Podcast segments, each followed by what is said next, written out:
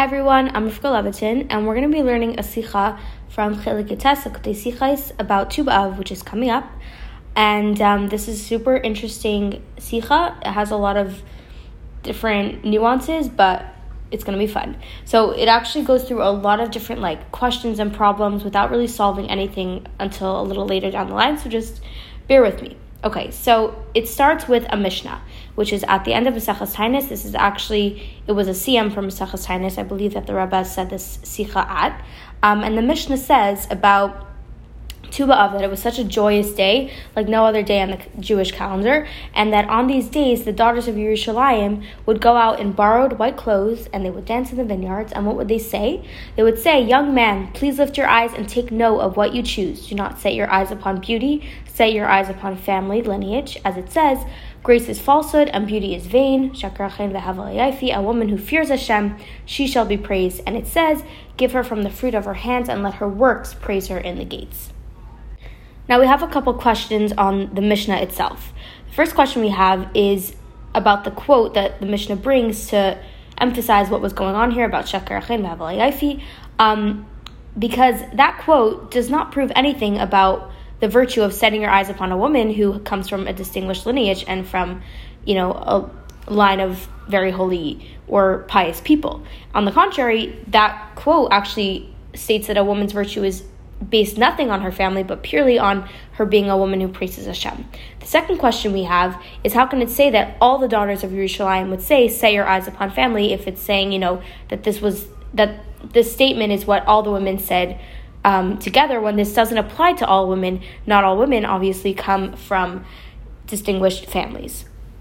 Now, this second question that we have on the Mishnah is made more difficult by a brisa which is brought on the Mishnah. What does the brisa do? It divides up the statements in the Mishnah as if it was three categories of women who each said these um, statements. That it was the beautiful women would say, "Set your eyes upon beauty." The women who came from distinguished lineage would say, "Set your eyes upon family," and the women who were didn't have beauty or family. T- to their name, um, they would say, "Choose your wife for the sake of heaven, for their deeds," um, because you know, choosing marriage and doing the right thing, they obviously were pious, and that's that alone should be enough for why someone should marry them. Um, but this just makes the question stronger because the Mishnah generalizes saying that all the daughters of Yerushalayim would say all these statements, but obviously this cannot apply to women um, who don't have distinguished families. Now, not only does the Brisa make the questions on the Mishnah a bigger question, but the Brisa itself has a few problems that we don't understand. Um, first of all, the beautiful ones, it says in the Brisa, said, um, set your eyes upon beauty, but in the Mishnah it says, do not set your eyes upon beauty. And secondly, it's very hard to understand how it could be that these pious Jewish women could say, set your eyes upon beauty in the first place, when the whole point of this Mishnah, the Torah, is telling us that grace is falsehood and beauty is vain. Which often brings up a big question of, in general, how does Torah view beauty?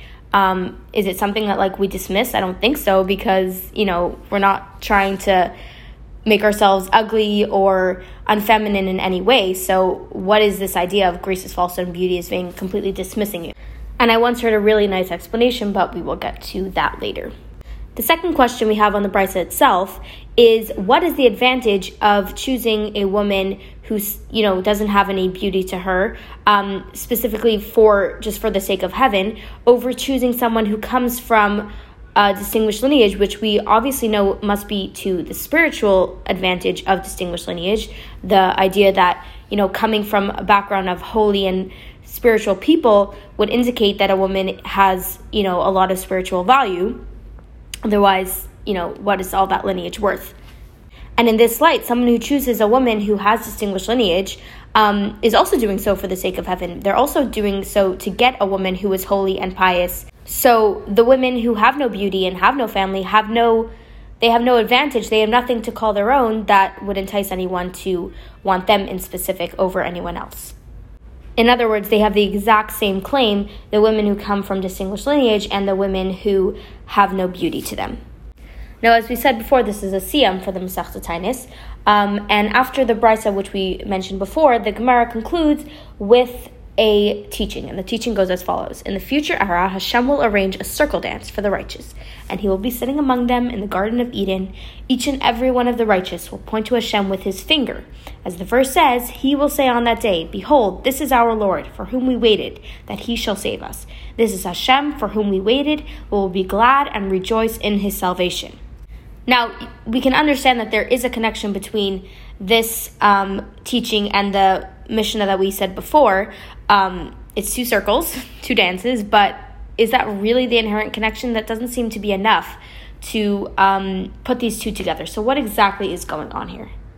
And like I said before, the sikha, just the questions and difficulties just keep piling up. So, we have one further idea. There's a dispute between Rashi and Tosfos who comment on this teaching about in the future era when Mashiach comes about the the tzaddikim who will stand around Hashem and point to him and they will say dot dot dot.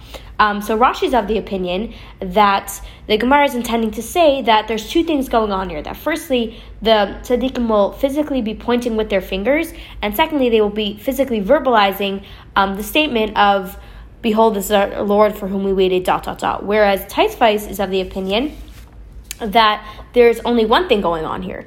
They won't verbalize um, the statement that we see in the Gemara, but why does the Gemara bring it in the first place then? To show that they're not going to just be pointless, um, mindlessly pointing, but they'll be actually cognitively recognizing Hashem with their pointing. So the words of saying, "Behold, this is our Lord." Dot dot dot is the Gemara is bringing not because they the tzaddikim physically said it, but just to show that the tzaddikim knew what was going on. They they were able to recognize. They will be able to recognize Hashem. That's how um, clear everything will be to them. So it's all fine and dandy that Rashi and Tosfos have their own two opinions, but we don't understand how they each um, get this rationale, how they come to such conclusions based on the same exact verse. So now, finally, to answer all of this, the Rebbe brings one very succinct, beautiful explanation, at least to start. So obviously, we know that the going out that these daughters of Yerushalayim did on Tu B'Av was something holy. It wasn't just you know let's go get a match. Um, and so further, they're not. They're obviously doing something holy in pointing out their attributes, but they're not physical attributes. They must be spiritual, holy attributes that they're intending to highlight, um, which makes them worthy of being um, pursued. So, for example, when the beautiful women said, Set your eyes upon beauty, obviously they mean the true spiritual advantage of beauty. And there's the idea of inner beauty um, shining towards the outside is not just some, you know, made up idea. This is an actual Torah idea that since physical beauty is derived from spiritual beauty, um, one has a big um, impact on the other. And this is something we know to be true that the fact alone that when we think of people who we admire and respect and we know who have um, honest and pure and good traits and they're kind and things like that, um, in our heads we don't think of them as some anything less than beautiful because their inside just radiates to, to their outside.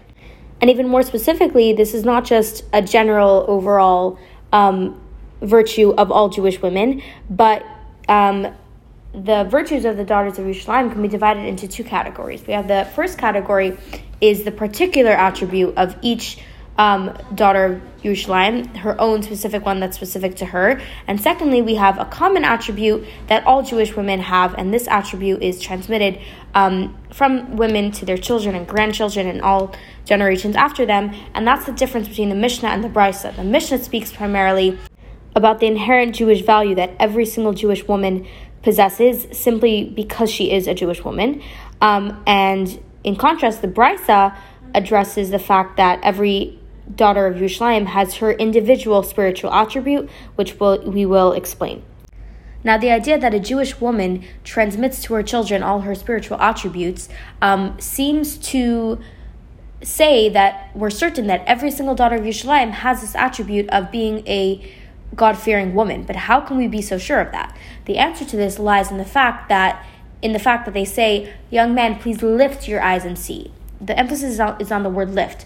Lifting your eyes instead of just setting your eyes, um, as we usually say, which is just seeing things based on how they appear to the eye, um, indicates that they wanted everyone around them to look at them with an elevated and deeper perspective, to see them a little bit beyond, You to lift your eyes and see past everything, um, to look at the root and the source from where these attributes of holiness and piousness come from in the first place. And that's the intended meaning of the phrase that we didn't understand at all of set your eyes upon family. Because in the broader sense family family refers not only to one's um, parents and lineage and who they come from physically, but to anyone who influences their spiritual um, character. So that can be teachers, that can be mashpiyim, that can be anyone who is a role model to them. And that does tell a lot about a person. Who do they admire? Who do they look up to? That tells us a lot about what they value and admire in certain people that often is reflected on what can be admirable in a person themselves.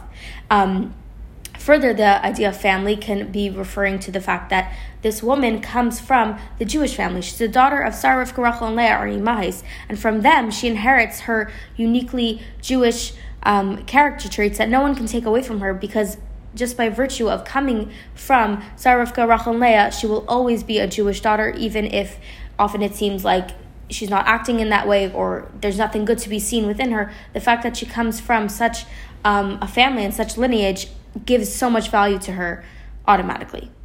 So, in this line of thinking, um, we can understand what each woman is bringing to the table. The beautiful ones um, means that their spiritual virtues and um, character was so visible and could be clearly seen. So, they're saying, set your eyes upon the beauty, as in, see our um, spiritual advantages, which are plain to see to the eye.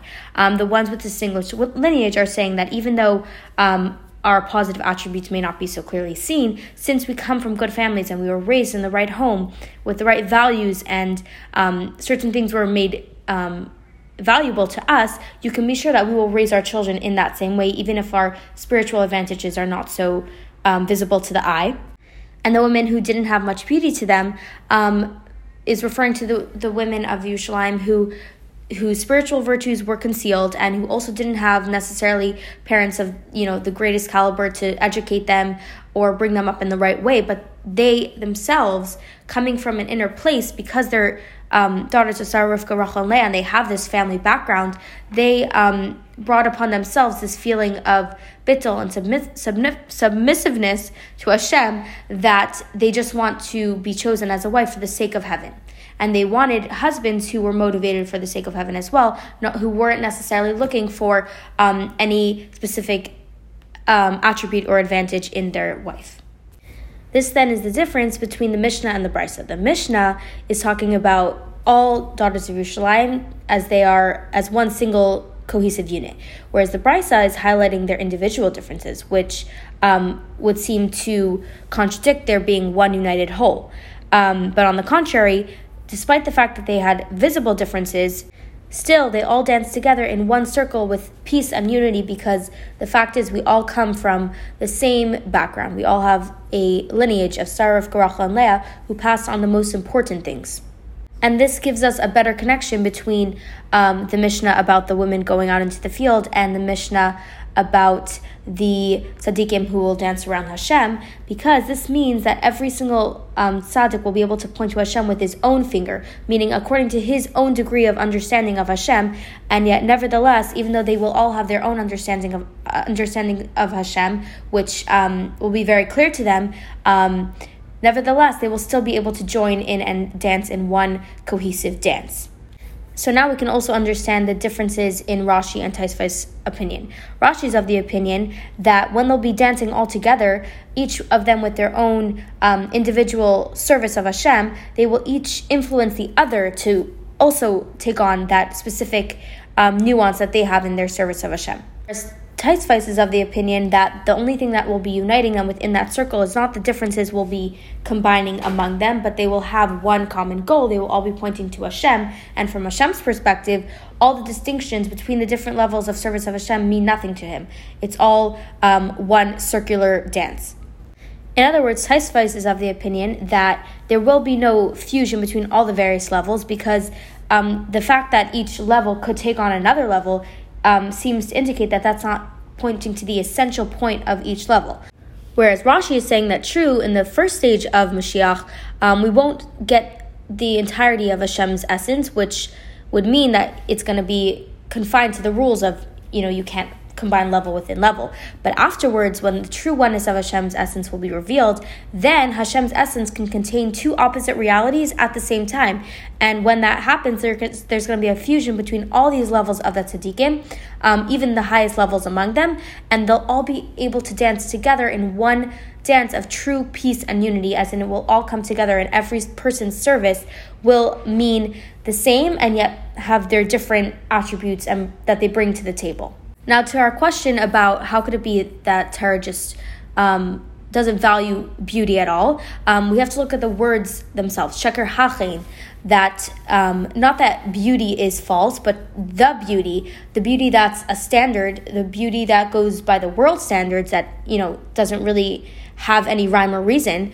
Um, that is not that not beauty that Torah believes in, but obviously Jewish girls understand the importance of the beauty Hashem gave us and how to use it properly in, in our Avodas Hashem and how to um, not dismiss it as something that's un- invaluable, but to understand its value and to work with it that way. And although I know this sikha ends with a very Kabbalistic um, lesson that the Rebbe brings, I still think there's a big lesson here in just understanding that the women who came before us um, is something very important to us as Jewish women that we that we feel very inherently the need to go back to and emulate and connect to those roots and traditions and the women who um, wrote, mo- modeled for us what we have to be and how it is that you can be a proper Jewish woman because it's something that's not necessarily um, by the book, but it's very um, based on certain sensitivities and nuances, and you don't know that without looking up to the right people who can show us um, what it is that they do and how it is that they um, continue this chain of Jewish daughters from Sarah, Rivka, and Leah. And I just want to end with the story of the wife of Abba Chilkiya, who was one of the great Chacham of his time. Um, and basically, she would go out every day to greet him when he was coming home, but she would be dressed in her finest clothing and jewels and powders and whatever she had, even though it was difficult times and even if there was um, drought and famine going on, she would come out to greet him in this way. And the townsfolk uh, and all the simple women around her would, you know, they would look at her and they would laugh and mock her for such seemingly audacious behavior, but her mother had always told her that the greater the man, the greater the temptation. So she had to make sure that as his wife, she is the most beautiful woman to him and that all he sees and he desires should be her because she allows her inner beauty to come out in its fullest potential. Um, and as we know, the mun came down, and it came down with jewelry, indicating that this is not just a side point, but it's something important. And um, whenever Abba Chilkiya would go to daven for rain, um, she would go with him. Why would she go with him?